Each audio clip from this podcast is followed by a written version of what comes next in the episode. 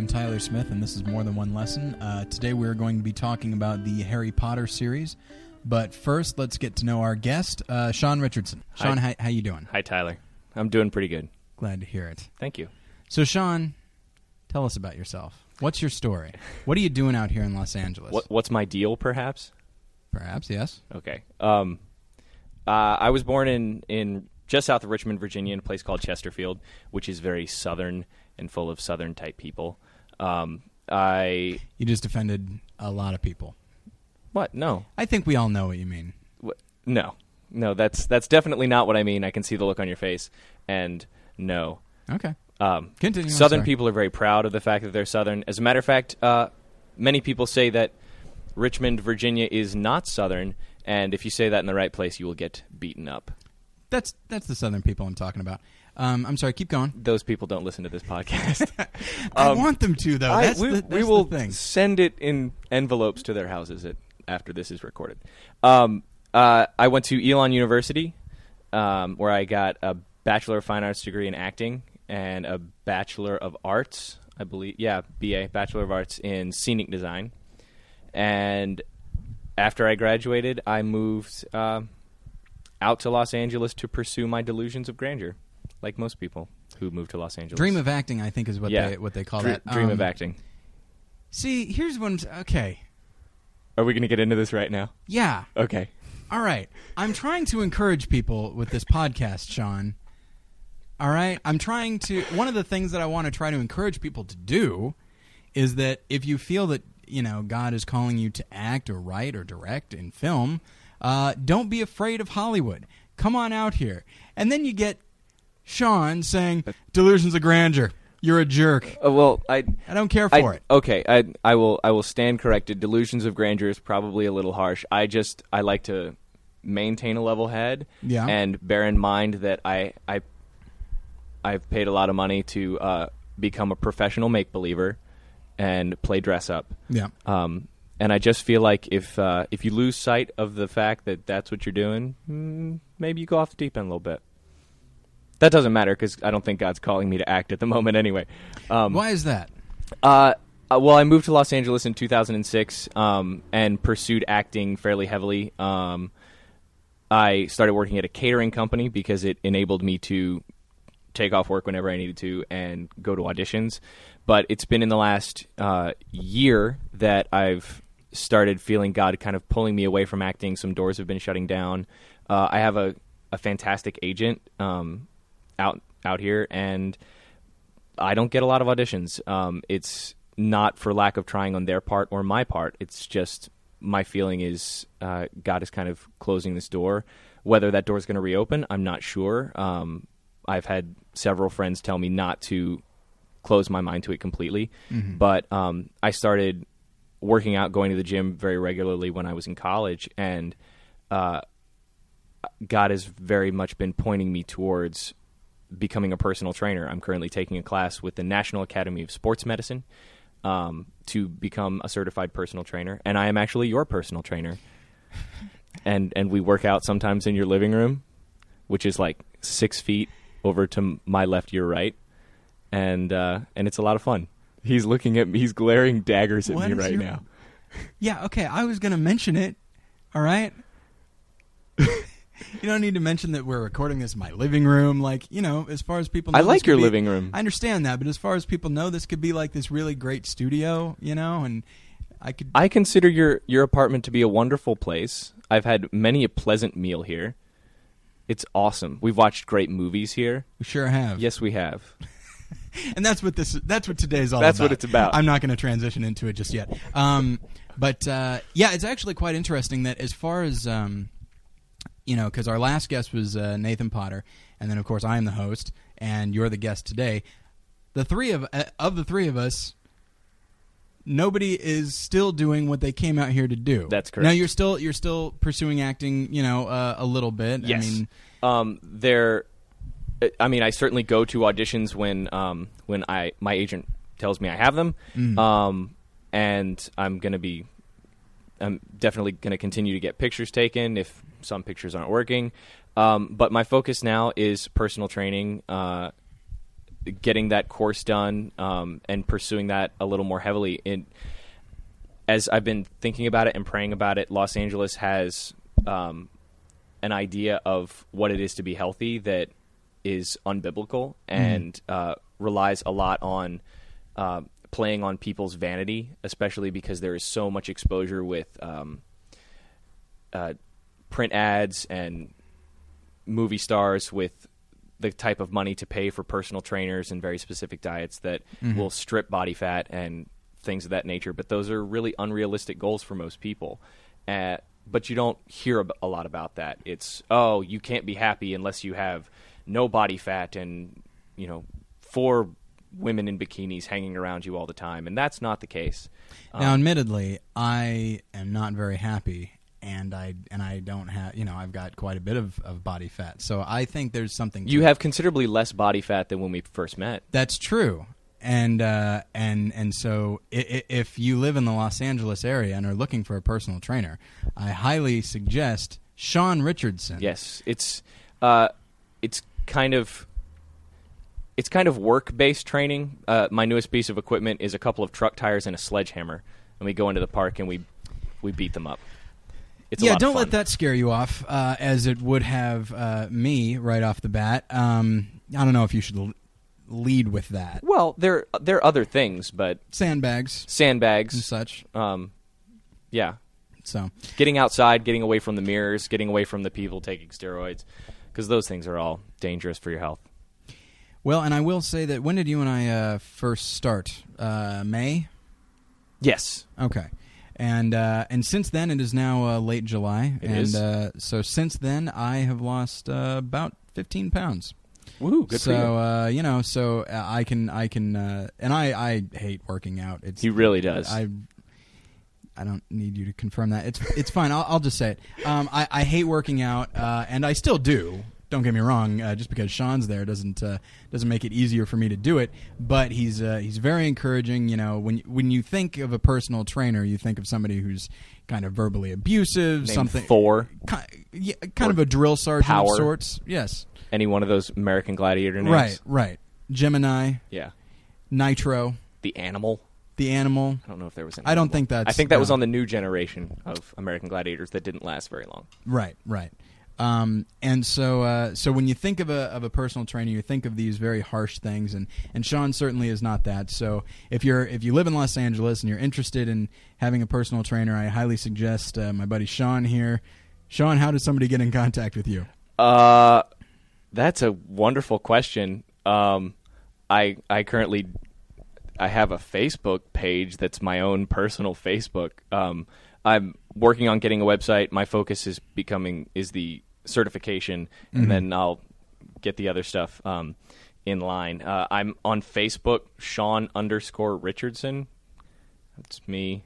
Or you can email me at Shawn Richardson online at yahoo.com. Okay, and uh, and whenever you do get a website, uh, everybody everybody who's who uh, is has been on the show or is going to be on the show has a page on morethanonelesson.com. Yes. Shawn has a page on there as well, and so once uh, once you get a website, I will have a link to it on my website. So uh, hurry that up. I- I'll get right on that. That's the spirit. That'll be the first place I put a link on your website. well. No, I'll put the link Oh, on the website. well, I don't know the logistics. I don't know how it works. Okay.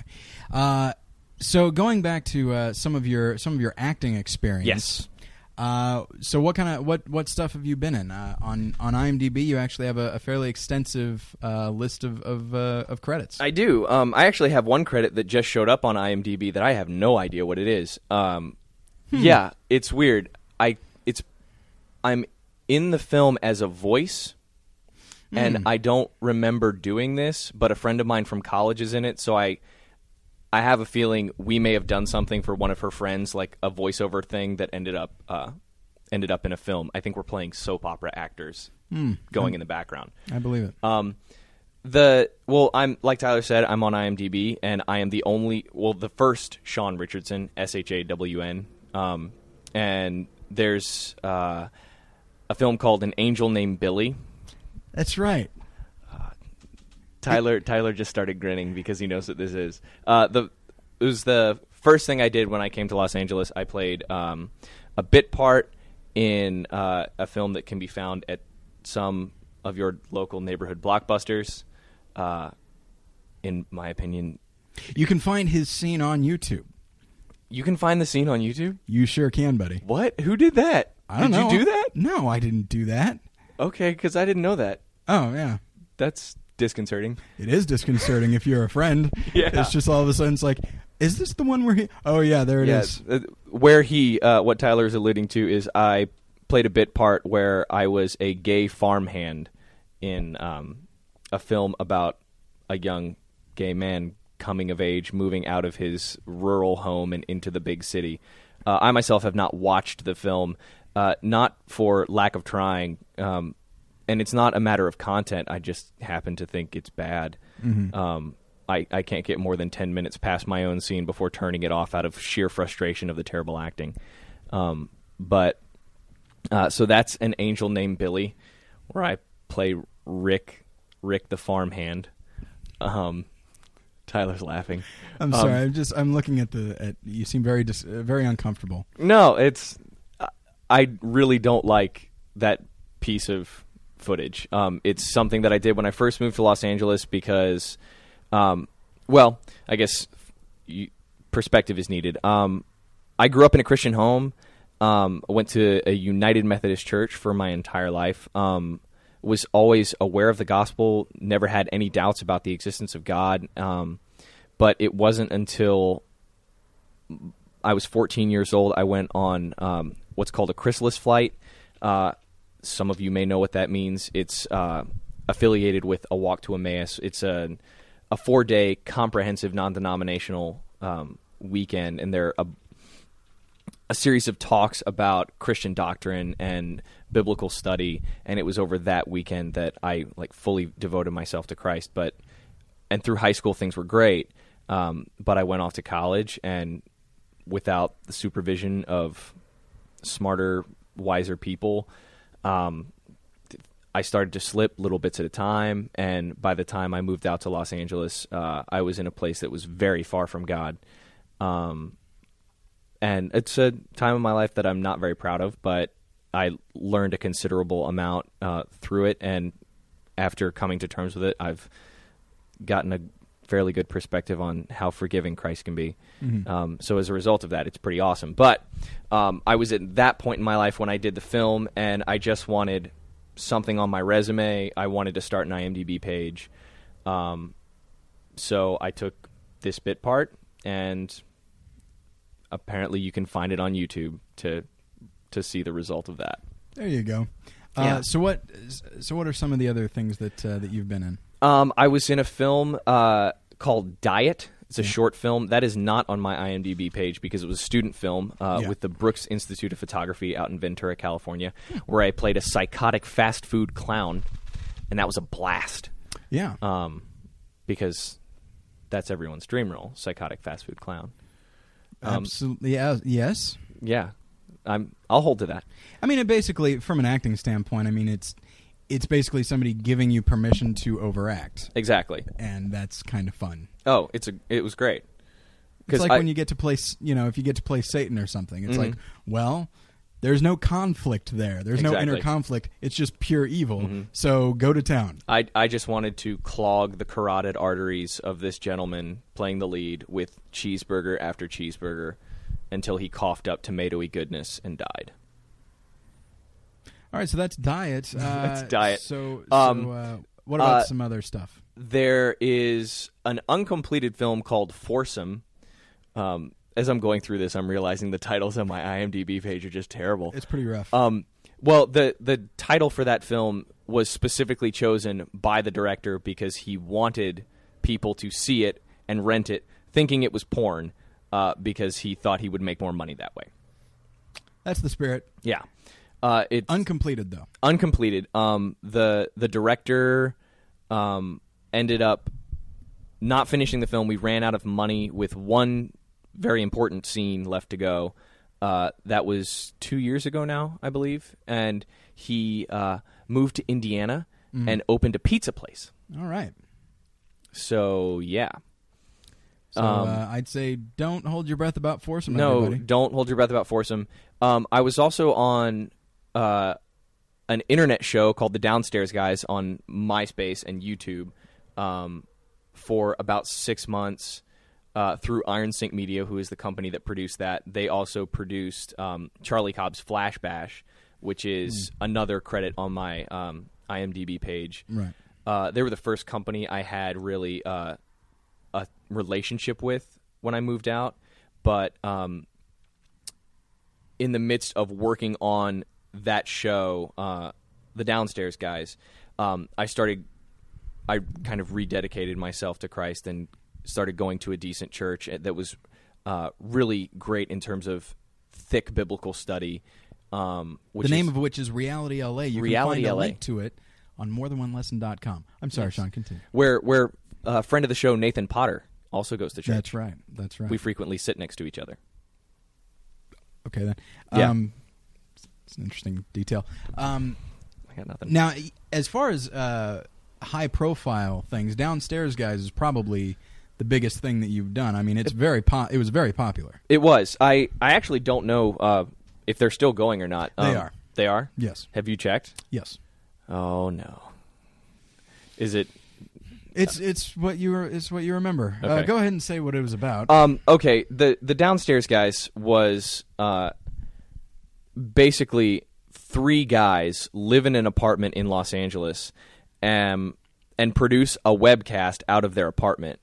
Um, so ev we would film once a week. Um, we do seven or eight episodes. I hope I'm not ruining. Well, no, I hope I'm ruining this for people. If you actually think this is real, it doesn't exist this way. Um, women in Los Angeles don't walk around in. Well, not all women in Los Angeles walk around that scantily clad. There we go. Um, but uh, these guys would produce a podcast on Fridays. They would find a girl off the street and make her the girl, the babe of the week, um, and then she would end. That character would end up hanging out for seven or eight episodes, which was however many episodes the actress was there for the day, and uh, one or two, if not all, of the guys in the apartment would try and sleep with her, mm-hmm. which is basically the breakdown of the show. And as far as I'm uh, aware, it continues in that particular vein. Um, I I- watched half of a of a recent episode, and as far as I can tell, yeah, that's about right. is it still the the same three guys? Uh, I, I haven't I watched think, it. I think so. I, I'm not. I wasn't that familiar with Yeah. it in the first place. I watched a couple of your episodes, um, but uh, but yeah, it, it, it's definitely the two guys that you were with, Mhm. and then the I, I didn't. Yeah. I don't remember the third guy. Okay. but, um, but yeah. So now your experience on the downstairs guys was uh, a little frustrating. Now listeners may recall that uh, when we spoke with with Nathan Potter, he said that his his Christianity was met, uh, you know, with I'd say a, a shrug uh, as far as the the things that he worked on. People were Uh, very receptive to Nathan, as far as we've talked. Yeah, I mean, they just it wasn't it wasn't really that big of a deal. The- like if they listened at all, it was intently, you know, um, no hostility. Your experience, however, was different uh, on downstairs guys, especially. Um, on downstairs guys, yes. Also with um, just everything I did with Iron Sync Media, uh, Charlie Cobb's Flash Bash, um, and they did before they did downstairs guys. There was they produced three shows: the Van Nuys guys, NoHo Girls, and WeHo Girls, which are all the same type of podcasted, uh, vodcasted MySpace. I don't know the lingo, um, but I was on an episode there as well. Um, I ended up leaving the show because I couldn't reconcile the content with my faith anymore. I was hoping when I took the job that I would be able to uh, be a witness on set and uh, possibly bring different aspects out of the character. Uh, you know, this all three of the guys are clearly n- unfulfilled people you know and you can tell by the way they act by the way they treat women it's it was a you know it was a chauvinistic show and they were encouraged by the um, by the comments that got left which Yeah. were oftentimes incredibly horrible uh, and i so i started trying to cater the character to someone who is aware that maybe a life of debauchery isn't isn't all it's cracked up to be and the kind of things people would write on the website were fairly horrible. Um, so, uh, and it was things continued to get worse and worse with the production company, oftentimes not going for what was funny, but for what uh, showed either the most skin or was the most um, uh, the most sexual in nature. And after a while, I just I couldn't. I wasn't making a difference. I wasn't. Uh, I wasn't changing minds. Not that that was my job particularly, but it got to the point where through prayer and through counsel of my friends, I it was just time to go. I there was no point in me being in that place anymore. Yeah, and uh, you know, if I again, I have not seen very many episodes with you in them, but as far as I could tell, your character Alex Alex, uh, was of the three probably the most the most sensitive, like the most uh, tried to be. tried to be. And Uh, you mean you can't? Uh, there's nothing I could do about editing, which Right. I would frequently try and work something into a scene, uh, and it was all improv comedy. It wasn't uh, pre-scripted. Right. Um, I would try and work something into a scene, and uh, the editors would frequently cut it out. Well, it still it still showed through a little bit that you were that you were a little more conflicted than the other two guys about, as you say, the kind of the chauvinistic attitude and the way they objectified women and that sort of thing. Um, and uh, but what's interesting is you mentioned the comments. To me, the the YouTube comments, or just not YouTube, but just the the comments that viewers would leave. That's half the fun. Fun is, I guess, in quotes here uh, of watching uh, the downstairs guys because uh, since Alex was a bit. Uh, just slightly conflicted. Uh, he was labeled gay, uh, and just like, oh, clearly he doesn't like women, and it's just like, what? Because he refuses to act like some kind of I'm sorry if you're a construction worker, but it is a, this is a stereotype that I'm going to say. Because he didn't act like a just the, a construction worker, just shouting things from the site, the work site, uh, then he must clearly be a homosexual. There's no question about it, and um, it's it's really astounding. Just the the the producers and the audience seem to be totally in sync with each other. and and the producers would uh, go online. They would create accounts on YouTube and go and incite comments on their own show. Um, I just realized, uh, like halfway through this, that I'm totally torching a bridge, but that's fine. Um, Mm, whatever. uh, but a lot of the comments, a lot of the arguments that happened between commenters were incited by uh, the producers uh, or the and the guys who made the show, um, and things happened that I don't particularly need to go into now um, that were skeezy, for lack of a better term, Okay. on their part in terms of the the actresses that would come in for a day and little bits of information being left out of what that was expected of them, um, and then if they weren't willing uh, to do to wear certain outfits or um, be in certain scenes, uh, they were ridiculed And, and, made yours- and made to feel like they were not fulfilling their contract, which is unfair. and you yourself on the set were ridiculed a fair amount as well. Um, ridicule. Like by the time I started downstairs, guys, everyone who I was working with was aware that I was a Christian. Um, it was frequently joked uh, that Alex, the character Alex, ha- got more sex than everyone else in the apartment, and I myself know nothing of that um, because I, uh, only by the grace of God, have uh, will have waited for marriage. Um, I'm currently engaged, so I can actually see the light at the end of the tunnel. There you go. Um, but I'm currently engaged, and so, but I I will have waited um, for marriage, and that came up frequently. Um, if I was dating someone over the course of, you know, going out on a date or um, or just meeting a friend for lunch or something, and it came up on the set, a lot of questions got asked, and never in a. It was mostly in a "I can't believe you are not sleeping with this person. Don't you feel unfulfilled?" type of way. Um, the first project I worked with them on, Charlie Cobb's Flash Bash, um, it I, I was never secretive about the fact that I was waiting for marriage, uh, and it came up one day on set because I actually had to do a scene with a friend of the production companies who was a porn star, and the the scene was I was playing a character who had been trying to hook up with someone throughout the course of a celebrity party and had failed completely, so was wallowing in his own misery uh, and drinking a lot and a waitress came up and propositioned him and the girl playing the waitress was a prostitute and we left to get left the scene together implying that we en- that we slept together.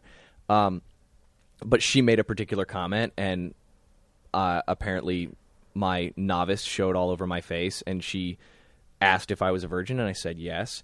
And then she proceeded to bug me for 2 days about whether or not she could have my virginity which was nice. I, I thought that was very kind of her. And, Absolutely. you know, it's she was she was very polite, and uh, I mean, it's not what I expected to, you know, the way I expected to to lose that. Right. you know, right. Hold on to it, you know, for my entire life, only to come to Los Angeles and lose it to a porn star.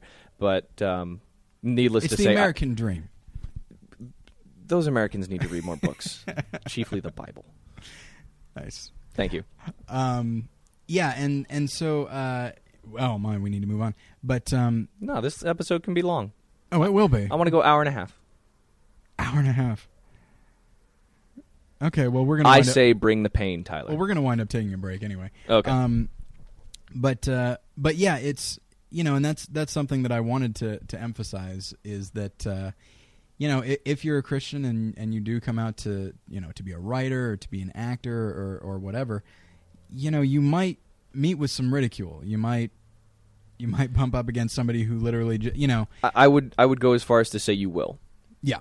Um, just in the, you know, li- if you're listening to this, chances are you've listened to Battleship Pretension. You know that I've, um, you know, dealt with a lot of uh, stand-up comedians, and and they've all been very nice, but a few of them have been very vocal about Christianity and my Christianity uh, in, in particular, and um, and it it can be a little frustrating, um, but you just have to, you know, you just have to deal with it. This is a city that that really needs Christians who are willing to, you know, tough it out and, you know, encourage each other and just, you know, Jesus himself received a great deal of ridicule as well, but he Exactly. he stuck with it. So And and as Christians, that's something that we're to expect. yeah, Um, there's there's an idea in uh, say areas of Christianity um, that if if you're a Christian, all your bills will be paid and uh, no one will ever be mean to you. Um, it's prosperity gospel, and that's simply not the case. And it's it's in my opinion silly to expect that as a follower of Christ, you will never experience anything that he did.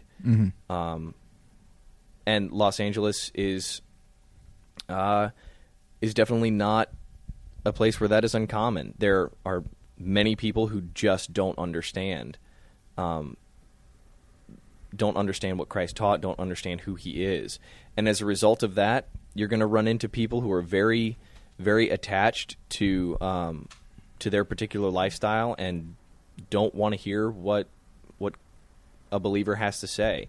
And in those cases, it's I find it's best just to be nice and polite, and if they ever want to talk, to be there to talk. But uh, you know,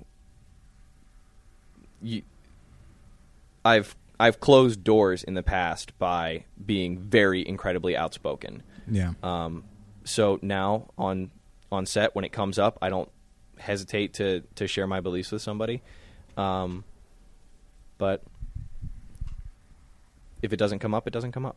yeah, um, yeah. I mean, chances are in Los Angeles, uh, the person that you're talking to, if they are being hostile about about your beliefs, chances are that uh, either something has has has happened in their life, or just they're bringing a lot of preconceived notions uh, to the table, and you got to be careful. I mean, you may not know what they are, but you you know you need to be extra careful. Some would say you need to be more combative. You need to be uh, you know more aggressive. I, I would venture to say that that will only hurt uh, you know, your your cause, and that uh, probably the best thing to do is is to just listen to what they have to say, and then respond to what they have to say, but try to take personal pride and try to take uh, any kind of defensiveness out of it. you know. Exactly. Just try and have a conversation. So, and I would venture to say, let them initiate the conversation. But some people have the spiritual gift of, gift of evangelism, so I'm not going to uh, I'm not going to tell them what to do. Bless you, people. Indeed. So, um, all right. Well, we're going to take uh, we're going to take a break, uh, and then we are going to come back and talk about the Harry Potter series. So, uh, we'll be right back. Stay tuned.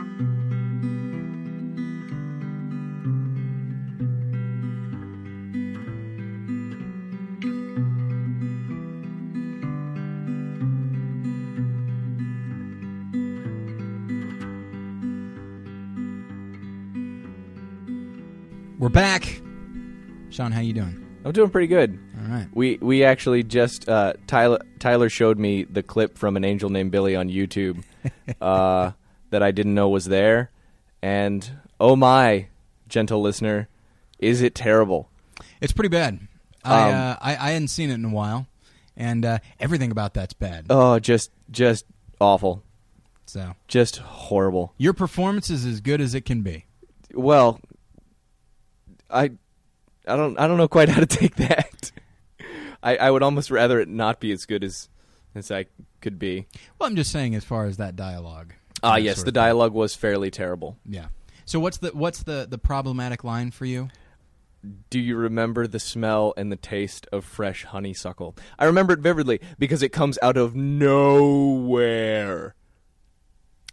Did you deliver it like that? Because uh, I got to say that's kind of an odd delivery. Well, I, I was try I was making a choice, and Okay. it, it doesn't always work. That's that's You know, fine. You know how occasionally you watch like I don't know some character actor, and you go, "What made that choice happen?" That was that was that. No, I Okay. I didn't deliver it like that. I'm sorry for lying. Do you know if there's any chance that uh, Diet will be online at some point? Um, there used to be a trailer for Diet on MySpace, but I am not sure. That guy should upload it somewhere because because I, I have seen it recently and uh, and uh, you're great. It's it a lot of people a lot of the acting is really good. There's a couple moments in there that uh, that are only so so, but the film in general is is is a lot of fun. It was And- it was a great time to make too. I, I you can tell Yeah, I got to be submerged in a kiddie pool of water. that's right, and uh, yeah, you're uh, when you when you is that your is that your basically your entrance? Yes. Okay, your entrance is really awesome. So, uh, so yeah, if uh, are you still in contact with the director? I am. all? Well, the I I'm in contact with the the the young lady who produced it.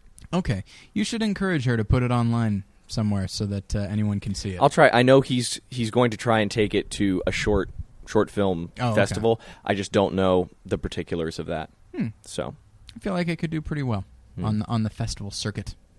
But uh, all right, but enough of that. enough of it. Enough of you and your and your career. the The whole thing has bored me to tears. My, I mean, my talking about me, not your being on your podcast. I like being on your podcast very much. He's so stern right now. All right. Anyway, so uh, so we're gonna get into gonna get into the topic. Uh, there is a recent Harry Potter film, There is Harry Potter and the Half Blood Prince. They call it. Oh, that half blood prince. Yeah, and uh, and I am a big fan of the Harry Potter series. I've not read any of the books, but I really enjoy the movies. Uh, you, I- you've seen them all, right? I too am a big fan of the movies. I've also read the books and have listened to the audio book. You listened to the audio book? Yes. Is it uh, who who who reads it? Um, is a voice actor named Jim Dale, Oh, I've heard of and him. And he's fantastic. he does a lot of those. He does. He actually is. Uh, he is with CESD, my agency for voiceover. You should do voiceover. I try. Oh, We we have a lot of really popular voiceover actors Hmm. at our company, so I don't have anything to my name that frequently overshadowed. oh, fair enough. It's all right. Okay. Um, but yeah, and uh, and that's the thing is is one thing that has bothered me over the last several years is uh, the the reaction of, of I won't say the Christian community, certain Christians to the Harry Potter series. Um, it, it's one, there's a link on uh, morethanonelesson.com. Um, I don't know why I act like I'm plugging it. You're already listening to the show. Chances are Ooh, you're familiar with the. Let's try it like this. You know where there's a link? Where's that? More than one lesson.com. morethanonelesson.com. That's interesting. I'll, I'll have to give uh, I'll have to give that a look. But there's a link to a website called Christian Spotlight uh, on the movies or on entertainment. They've got they cover a lot of ground, and um, and I've been looking at that website for years and years. Uh, I, I believe I mentioned it episode one, and uh, and so if you go and look at uh, the things that, that they have to say, uh, or that at what some people have to say about really any of the Harry Potter movies, it it is absolutely, uh, I would venture to say, infuriating. Um, I, I- don't want to sound. I, I know that with the Superbad episode, I wanted to try and and you know have a have an attitude of reconciliation that like, well, if there's somebody who like has not been raised with swearing, then maybe you should cut them a break. Um, but I will say that just the the spirit in which the Harry Potter movies have been taken by by some Christians is. I, you I, you and I uh, spoke about this, and, and the term that I used is one that I'll use again. It's almost uh, willfully, uh, intellectually compromising. Like the just the the way that they make mountains out of mole, molehills, and, and just the the way they see uh, evil, and not Voldemort evil, not the evil that's in the film, but like the way they just see, uh, you know, evil and Satan everywhere in the film. It's just like you are really searching for this, you know. And and Shawn, you actually brought some examples to me that I didn't even know about Mhm. about uh, a weird like inverse trinity and stuff like that. There, every all the links. I've I've I've been aware that I've been doing this topic with Tyler because it's something that uh, it's a series and it's a story um, arc that I really enjoy. Um, and so going on Christian Spotlight at the movies, there are plenty of links you can find about um, commentaries on what this series is saying. Some of them not specific to the films. I'm uh, I'm going to try and stay specific to the films. Yeah. Um, but some of them are. I'm trying not to sound, uh, not to attack uh, fellow Christians, but there are bits and pieces that almost make you wonder if the person writing them watched the movie long enough to finish it rather than saw a couple of minutes and then started writing about it without Yeah. completing.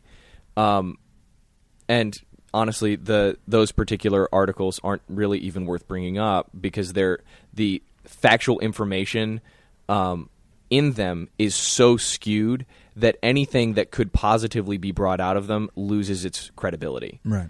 Um, so I suppose as I was thinking about this episode, in spirit of being called more than one lesson, There you go. yes, a wonderful title by the way. Thank you. I never actually gave the reason for the title. Perhaps I'll do that next episode. Okay.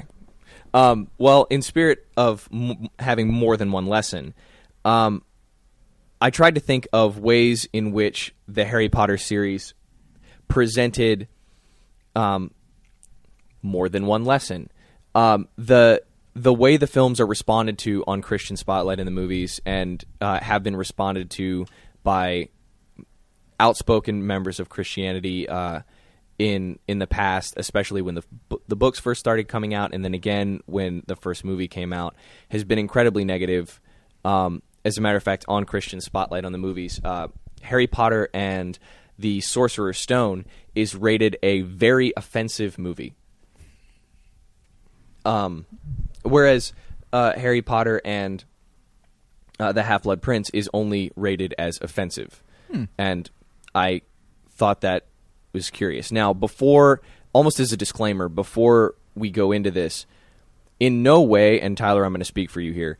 In no way are we encouraging the study of witchcraft or uh, sorcery or diving into the occult or the fact that those things are okay. I don't know why you are speaking for me. I think you should study it. I'm joking, of course. I'm sorry. No, you don't. you do not. After this, po- if you really believe that, we're having words after this podcast. No, I'm gonna it's- get I'm gonna get Nathan, and we're gonna come over here Oh, and yeah, have a that- discussion. I'm sure we will. Um, as a matter sorry, of fact, he's going to everybody. listen to this, and he's going to be very upset with you. I have at no that doubt comment. of that. Um, yeah, sorry everybody. I, I- I should have mentioned that uh, the relationship that Shawn and I have, I basically just make jokes most of the time. Uh, sorry.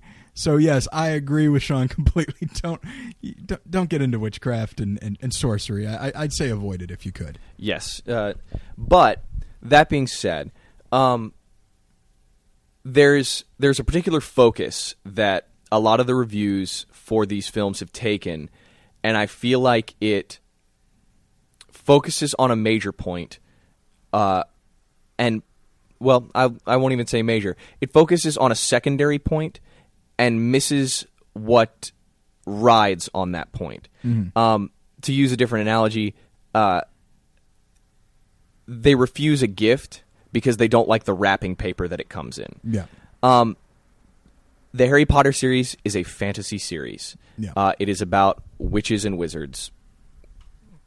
If you're listening to this podcast, I'm sure you're aware. Yeah. Um, and the Bible clearly says uh, there are several verses, uh, many of them brought up on Christian spot- Spotlight at the movies, and rightfully so. Um, Deuteronomy 18, uh, 10 through 12, Ephesians 5 through 11, uh, Exodus 22, 18. Um, both Old Testament and New Testament speak out very clearly about witchcraft and sorcery um, and the study of the occult and pursuing power outside of God um, to make yourself stronger or what have you. But in these films, there are, I would say, more important overarching themes that r- just happen to be displayed in that fantastical world that I feel like uh, Christians in general, as well as Christian children, can be encouraged in. Um, and in talking with several friends before I came uh, and did the podcast, the the tone tends to be one of uh, playing things safe and just refusing to watch certain things, refusing to be exposed to certain things. Whereas I think these films present a wonderful opportunity for parents to sit down and watch a movie with their children, and then after the movie is done, have a conversation. What about this film was real? What about this film was fantasy? What what was make believe? It was the same thing when I was a kid, and you know, you watch some ninja movie, and then I decide I want to try and kick my sister in the head, and my mother has to sit me down and go, "Okay, you realize that that's not real, and if you really punch someone or kick someone or stab someone, they get hurt or they Yeah. die." Um, I feel like that's uh, that's a wonderful opportunity that these films present. Well, and just and and that's that to me is one of the biggest problems with with certain Christian attitudes toward towards really any film. I mean, it's just they they refuse to accept the reality that the film is presenting, um, and this can be for for anything. I mean, to to go back to my my Superbad discussion, this is a reality where these two guys who are not Christian swear a lot and they're involved with people that drink a lot and, and all that sort of thing. And that's the reality that these characters live in. All right. So it's like, okay, well, it may not be the reality I live in or that I want to live in. But it's not this isn't about me. It's about these characters and what can I so accepting that what can I learn within that? And with Harry Potter, as you said, it's a fantasy film. Magic is the is pretty much uh, the, the the watchword for the series, and just like you know, everybody is a witch or a wizard. Everybody engages in magic and witchcraft and all that sort of thing. That's the reality of the film. And I would like to add, not the reality that we live in now. That's uh, that's Um, correct. There, there seems to be uh, sometimes when when the idea of magic and, and the occult comes up. Um, as a matter of fact, I'll I'll take a quote um, uh, on the review for Prisoner of Azkaban. Uh, someone commented that they were appalled by Rowling's relentless and eerily accurate depictions of witchcraft, spells, and darkness. There is an implication there, not only that the magic portrayed in the films is real, um, but that the writer of the review has seen it Yeah. and is upset by those same images being transmitted to their children. The magic isn't real. Yeah, I mean, there's Now, is that to say that uh, that there's not a concern that, ooh, you're, uh, a child watches uh, any movie where magic is a, a major um, a major tool, and then goes on the internet and types in "How do I become a witch?" And I've done that, and there are plenty of sites that will yeah. you know go on and on. But um, the the magic in this film with wands and people bursting in and out of out of nowhere, teleportation, dragons and dwarves and goblins. Um, Uh, dwarves exist. you know, first of all, little people. Because let's be politically correct. Second of all, you know what I'm talking about. I don't know if they actually prefer. I think they prefer dwarves. okay, I, w- I will apologize if I offended uh, anyone with uh, a musculoskeletal birth defect that is not. There's nothing wrong with it. You are a. There's no way I We can, can get go out of this now. We can go back. There's, you know what? No, leave it in. I'm sorry. I didn't mean to offend anyone. I was referring to the dwarves of, let's say, the Tolkien series. But Okay. fine. Thank you, Tyler, for pointing out my uh, no problem, buddy. my grievous grievous stumble of dialogue. Um, those things don't exist. Dragons don't exist. Um, we as Christians we believe in what the Bible tells us. Right. Um, and does that mean that there are not people who practice the occult? Absolutely not. What it does mean is that uh, there aren't big yellow buses, big purple buses that can appear and disappear out of nowhere. Right. Um, people can't turn themselves into animals. Yeah. Uh, dragons do not still exist. If for no other reason than if they did exist, someone from the Ministry of Magic would have stopped J.K. Rowling from writing these books because they wouldn't have wanted it to get out. Absolutely. That's, uh, I didn't even think of it that way. yeah, Um, and so that so that's the thing is you just you need to, as I was saying, just the world in which these characters live. There's magic, and so you just accept that and put it to the side, and you say, well, okay, within that, what values is the series uh, putting out there? You know, I mean, when you think about it, how many how many Christians have a problem showing uh, showing their kids The Wizard of Oz? Probably not very many. And yet there are both good witches and bad witches in that. You know? And Another set of uh, films I would bring to that table is uh, the recently completed Lord of the Rings. That's trilogy. right. There, and that is a Christian allegory for basically the New Testament. Hmm. Um, written by a Christian author. Yeah. I don't know if that has something to do with it, uh, but it's a fantasy story, um, and being used to transmit some of the same ideas that are translated in the Harry Potter series. Right. Um, and if you don't mind, I'd like to bring some of them up. All right, by all means go ahead. Okay. Um, well, the first of which, uh, first point, self-sacrifice. Yeah. Um, and spec- not specifically self-sacrifice, but the idea that there are things more important than social standing and money. These ideas come up frequently in uh, in the films uh, and in the books. Um, for those of you who are un- unfamiliar with the series, uh, at Hogwarts School, where Harry, Ron, and Hermione uh, train to become witches and wizards, uh, there are four houses. Students are separated into four houses, and there's a competition every year uh, for basically the best of the houses, the house championship. Um, in the first film, when Harry, Ron, and Hermione are caught out of bounds late at night and lose uh, 50 points apiece for Gryffindor, uh, they drop the lead in the house championship and relinquish it to Slytherin, which is a terrible, terrible thing because those Slytherin kids are, are evil. Yeah. Um, which is a shame because I'm sure there's one good one, and Yeah.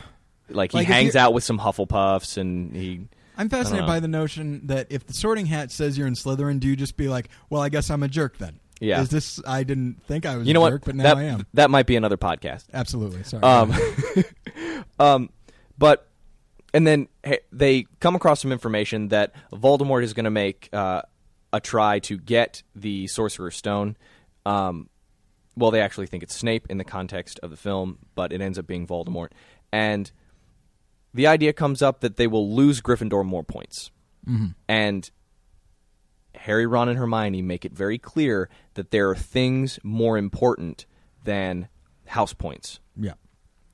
taking that and making a practical real life situation out of it in as as a Christian, as members of the faith, there are going to be times when we are presented with position, property, um, Popularity, belong- popularity, belongings, and money. But those situations are going to compromise our belief system. Yeah. I'll take it back to earlier in the episode. I walked away from an acting job. Not this is not to make me sound like I'm a cool person because I don't think I am. But um, like I'm a sinner just like everybody else. But I was offered a certain amount of money to stay with this show, and I couldn't do it Yeah. There will be times where as Christians you you are either going to follow Christ and what and what God's plan is for your life or you have the option of doing something that's possibly easier um, and possibly less taxing that is going to be immediately beneficial in some way Yeah. other than doing God's will Yeah. Um, and in the in the movies, uh, Harry, Ron, and Hermione choose to do what is right rather than what is easy. That's is- actually a quote from uh, Goblet of Fire. That's right. Dumbledore says it. He sure does, and uh, and that's I feel like that's another uh, another big thing is is as you said self sacrifice. But uh, watching, I, I watched uh, three, four, and five yesterday, kind of in, in preparation for this, and um, and in number four, there's there's another element that I that I had kind of forgotten about a little bit. Uh, again, for those that don't know, uh, Voldemort is uh, the most evil wizard ever, and um, he killed Harry Potter's parents, and he tried to kill Harry Potter himself, but he couldn't, and that's what makes Harry Potter special. Now, the reason that he couldn't is because Harry's mom gave basically sacrificed her life for her son. And Voldemort was uh, said he he said he goes it was he goes it was love. I didn't count on love and because of your mom's love and sacrifice, I was unable to touch you. Now through uh, you know uh, series of circumstances and events, he is able to come back and then he can do whatever he wants to Harry. But going you know going back to the the origin story, her love and sacrifice kept you know this evil guy from you know from doing whatever he wanted with infant Harry. And I feel like that in itself, I mean that is that is like sort that is a sort of Christ analogy. At the very least I feel like it's informed by that that, you know, Jesus sacrificed himself out of love and because he did that, you know, what what Satan previously had a claim on, which was us, he no longer does. Now, of course, it's up to us whether or not you know what we're going to do about that, whether we accept that sacrifice or not. But it was still it was still done, and that like that in itself, like you know, to go back to like parents talking with their children, like Mhm. when talking about the sacrifice of of Christ, they could say, "Hey, you remember, uh, you know, you remember what Lily Potter did? You know, that's it's similar to that." And you could also there's also the Chronicles of Narnia thing, but like that's the again that's the beauty of fantasy is kids can you know kids can watch this and think like, "Oh, this is so much fun," and then as they get older and they hear you know they hear about you know Christianity and kind of the details of it, they can be like, you know what, that's just like this, you know, or or when their parents are explaining it to them, it's they have a, a reference point from when they were younger. Exactly. And the the key to that reference point is conversation. Right. you know, it's uh, it's not something that can be left to its own devices. And I can see where, when left to its own devices, uh, it can be something that is very dangerous. Yeah. But the movies in general, if you have young children, you probably shouldn't be letting them watch whatever they want without your consent or presence anyway. And the the key to something like the Harry Potter series is using what you are presented in the film to point to point kids to Christ, to point kids to Scripture, to point kids to God, um, and then being very clear about the things in it that are not of God, and uh, kids listen. Uh, another concept that gets brought up uh, over the, the arc of the series is the idea of pure blood versus muggle born witches and wizards, and how there's a supposed difference between the two. Um, clearly, in the context of the films, there's not. Uh, but we have uh, an analogy for racism Yeah. um, that gets and that Rowling and the filmmakers do a very good job of proving is uh, pointless and an idea that is only held on to by people who are not loving, uh, by people who are frankly bad people. Yeah, and they need to feel, you know, they clearly need to feel superior to somebody, and the only way they can do it is, well, I'm pure blood, they're half blood. I got what I, you know, I've got my my ammunition here. Now all I have to do is shout, you know, mud blood or half blood or something like that, and uh, and now I can now I have something so that that I can feel superior about, you know, and uh, yeah, and that introduces certain certain concepts about you know racism and that sort of thing that you know you can't talk to a five year old about. Exactly. I mean, you, you you might be able to a little bit, but uh, you can't talk about like You the have a harsh. very re- socially aware Right. five year old. I mean, you can't talk about like some of the really heavy, horrible things that racism has caused. Um, but you can always talk about Harry Potter, you know, and and it's like, yeah, did you, you know, what did you think when Hermione was called this by Mm-hmm. uh, by Malfoy? You know, presenting the concept of equality 1st Do you Mhm. see how there's no difference? Do you see how they're equal? Yeah. See how Draco Malfoy is wrong? yeah, Later on, presenting that template of uh, equality, racism, the concept of racism or um, sexism hmm can be laid on top of that groundwork, and then it has a foundation to sit on. yeah, um, and teaching kids early that concepts like that are are wrong is a good thing. yeah, The Bible clearly teaches us that when saved in Christ, we become part of a new family yeah, um, that doesn't see color or race or age or ethnicity. S- salvation is what's important. So, and in the Harry Potter films, we have uh, a concept, a template that we can lay on top of that um, and use it to further the gospel.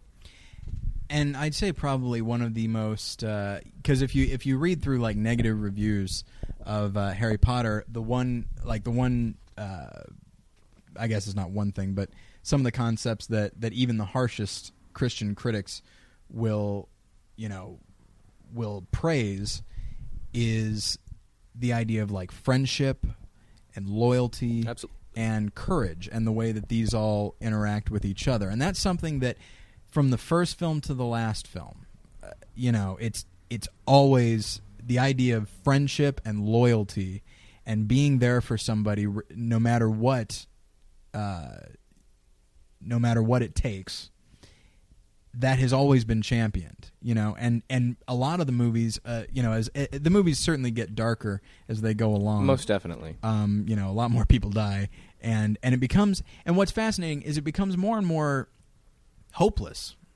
It would appear, um, and but throughout it all, you it seems hopeless, but the characters don't lose hope, and it's because they know I have these people standing with me. I'm not alone. You know that Harry, because he doesn't have parents, and because he has been pretty much singled out for death. Um, Since birth. since birth, essentially, um, he's felt very alone, and one of the most important things that that Dumbledore has ever had to say, and he's I think he said it a couple times, is the idea, and then it's been echoed by Ron and Hermione, is that you're not in this alone. We're here too, and we, you know, we we're gonna be here till the end, and there's nothing you can do about it, you know, because there are moments when Harry just wants to be alone, you know, because he doesn't want to put other people in danger, or he, he just feels like like nobody understands, so he should just go this alone. But his parent, his his uh, friends, they don't let him get away with that, you know. And I feel like going back to some of the, uh, you know, some of the things that I said about uh, like accountability um, and friendship. I feel like that's a very Christian idea. That there are there are some there are some times when when you might feel like you know what I just I don't want to deal with my friends. I don't want to. I just want to be alone and just kind of stew in my own depression. I myself had a moment like that recently, uh, where it happens every once in a while for me, where I just felt like, uh, you know what, I am done with this. I think I want to get away from my friends for a little while and just be alone. I don't know why I felt that. You know, as I've said before, I I uh, have a tendency towards melancholy. Uh, so I actually brought this idea to my friends. Not like, hey, I was thinking of leaving. What do you guys think? It wasn't anything like that, but uh, you know, it was it was a concern. It's like I don't know why I feel like this, but I do, and you know, and my friends, uh, among them Nathan and Shawn and and some some people that you'll hear on the show uh, in a few weeks, they were very encouraging, and they let me know that nah, you can't just do this. You know, uh, we won't let you you know you everybody needs friends and you know you can't just give yourself over to these kind of uh, depre- spiritual attacks. spiritual attacks uh, depressive melancholy tendencies whatever you want to whatever you want to call it. You can't just do that and as friends we won't let you do that because that will be because even though it seems like when a friend does that when it seems like perhaps they're overreaching or something like that in fact they're doing it out of love and so when Harry says to Ron and Hermione, just like, you know what, I just want to deal with this by myself. You guys don't understand. Or I want you to leave because I want you to be safe. Right. And they don't listen because this is their friend and they love him and they know that however he's feeling now, he still needs them. And that to me, that loyalty uh, that is constantly praised and basically one of the biggest sources uh, sources of hope and optimism in the series, uh, that is is more so than I'd say a lot of the things that we've been talking about. That I think is the is the main theme of the series is friendship. And, and I'd say self sacrifice as well, and Mm-hmm. the two go actually go together quite a bit. Exactly. And but also going along with that, just because like kind of going back to the uh, original problem in quotes of the Harry Potter series being uh, the fantasy, the magical aspect. Um, using those as tools of ministry, especially since this is uh, a series of films that is pointed at children, I would say less so as they've uh, begun to develop. Yeah, Um, but since that was er, their, you know, kids' films, using them, using what you've been given. Um, I feel like um, growing up in the South, there's this uh, very right wing idea that of not being used what being not using what is being given, but cutting off of information, cutting off of uh, explanation to kids in hopes that because they don't know, they will not do. right. Um, and it is a direct result of that that I graduated middle school with a young lady who was pregnant because in where I happened to grow up, sex education was uh, don't tell them anything and they won't know what to do, so they won't do anything. And that's simply not the case. Because that's, I'd say that's that's a, a trait of children is if they don't know how to do something, they won't just charge on ahead No, anyway. clearly not all you know dripping with sarcasm. Can sarcasm drip through a podcast? Oh yes, Okay, good. Um, the the point is, if you're being given something like magic, you're being given something like what the, the kind of evil in Harry Potter. there are some situations where it's probably best that it it not come up, um, and that's an individual, you know, situation by situation circumstance. But on the whole, I would say using this particular venue to discuss what's positive and what's negative, what's fantasy, and what real life situations is this portraying that is applicable to us as Christians, um, and using that rather than saying there's no merit whatsoever and you know leaving it completely uh, completely by the wayside. Oh my! That was the end of the, sound- that was the end of the thought. like so I apologize. I occasionally will come to the end of a thought and my brain will just go, "I'm done." So I ha- my mouth just stops moving. Fair enough. Um, one thing that I do want to talk about before we uh, before we finish up is uh, the attitude, and it, and it kind of develops only after a while because it's a kind of a mature attitude. I think um, the attitude towards evil and Ah, where, yes. and where it comes from and the base of it. And I feel like the films, the film series attitude and its beliefs about evil and how it originates, uh, I believe, are very biblical. Um, because Voldemort is seen as the most evil guy ever, but he was a guy. He was a person. You know, Tom Riddle. Tom Riddle, if you will. That, that's his name. Um, and he basically he just it, it he became very self focused.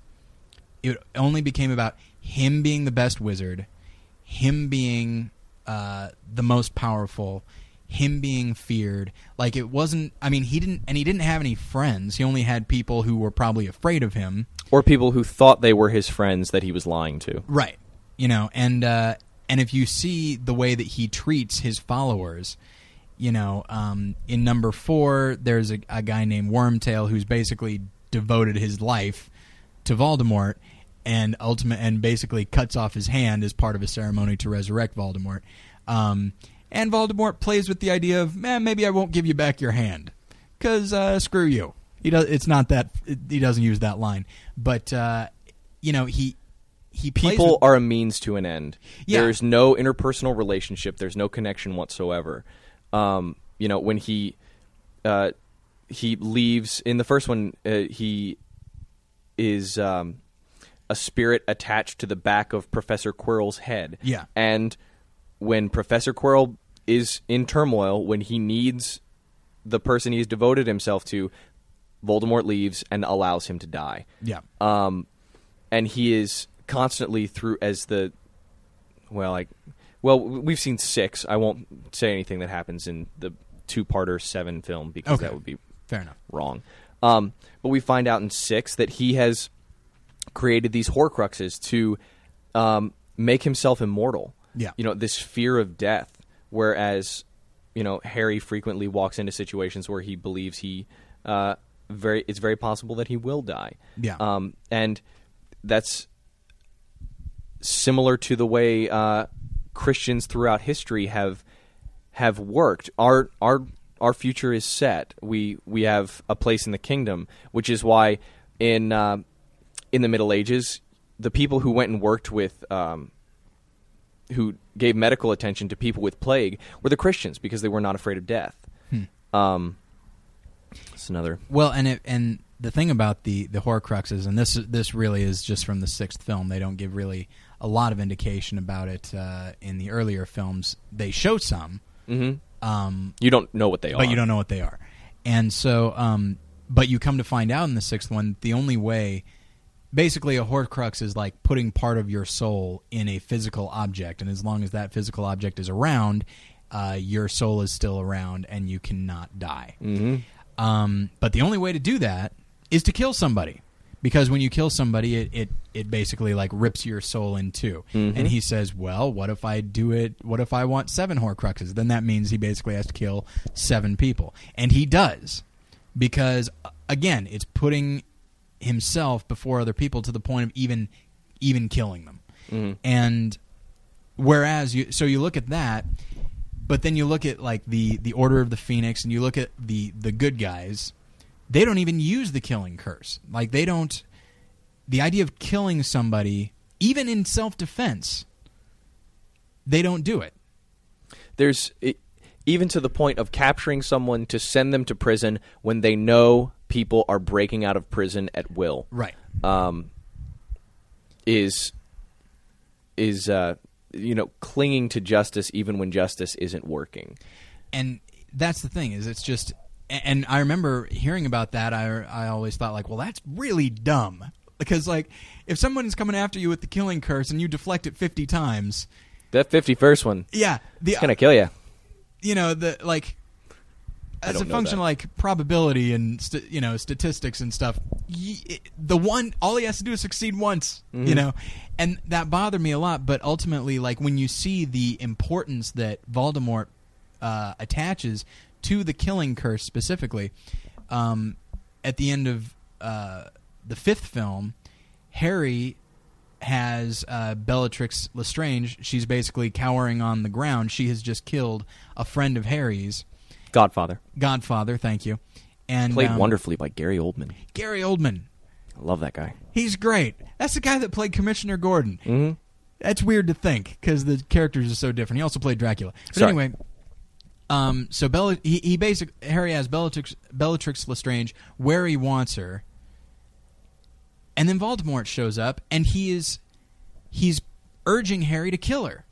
So fir- first off, Bellatrix Bellatrix Lestrange, whose name apparently is very difficult for me to say, she's very loyal to Voldemort, but the minute that it suits him, he is challenging Harry to kill her.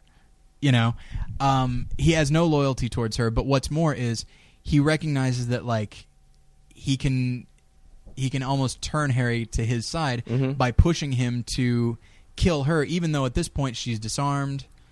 She poses no threat. Exactly, and that's uh, that's the filmmakers being very clear. Look, the bad guy wants the good guy to kill this woman because if the good guy kills this woman, he becomes a bad guy. Yeah. he is in league with the bad guy. I mean, it's similar to uh, it's similar to Return of the Jedi, where the Emperor wants Luke to kill Vader because he underst- because then he will be turned to the dark side of the Force. You know, it's the idea of, but ultimately, what's fascinating is that Harry, his attitude towards evil, of course, he, he he hates evil, but his attitude towards Voldemort suddenly changes and he sees Voldemort as a man who has no friends. He has no joy.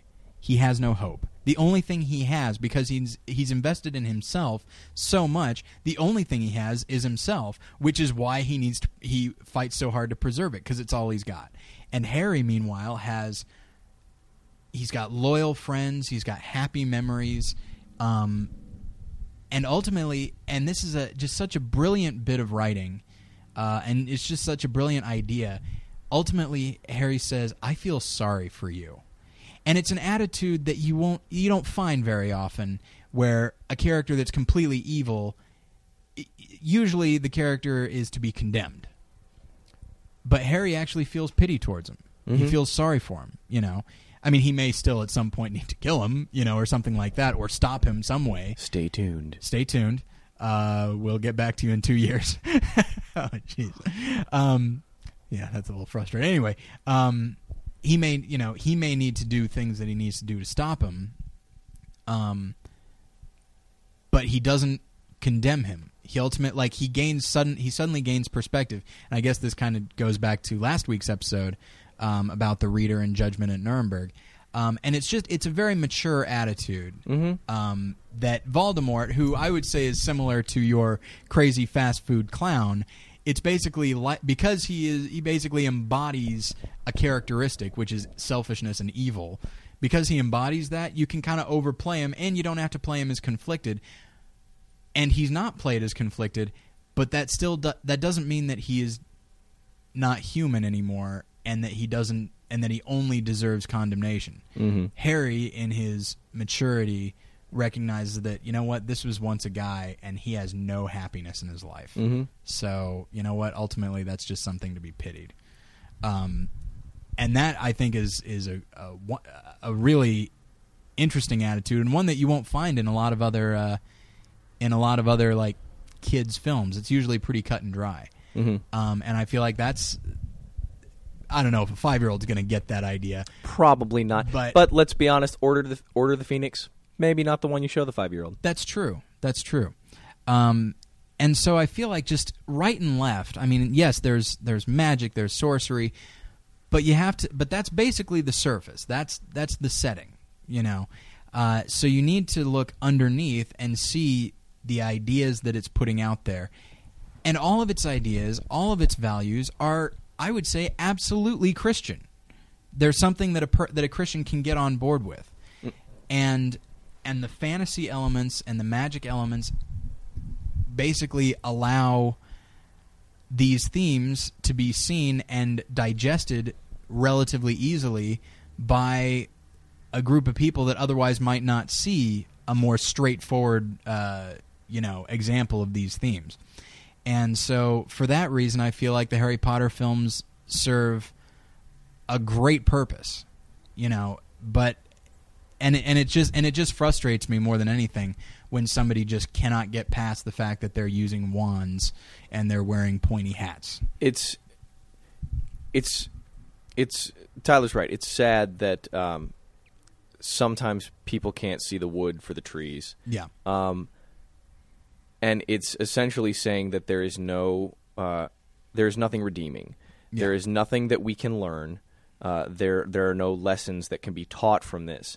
Um, I don't know if I would go as far as to say that um, the the films and all of the concepts are inherently Christian. However, I would say that there are a lot of uh, there are a lot of ideas born in the like that are transmitted in these films that have very close relation to Christian ideas that can be used to teach Christian Christian ideas. Right. Right. Um, but uh, I I'm I agree with Tyler that the I the concept that as Christians we cannot um, we cannot access or should not access anything of the f- of the fantasy realm in terms of the art we we take in um, is is limiting a lot of a, a lot of different things that can be taught.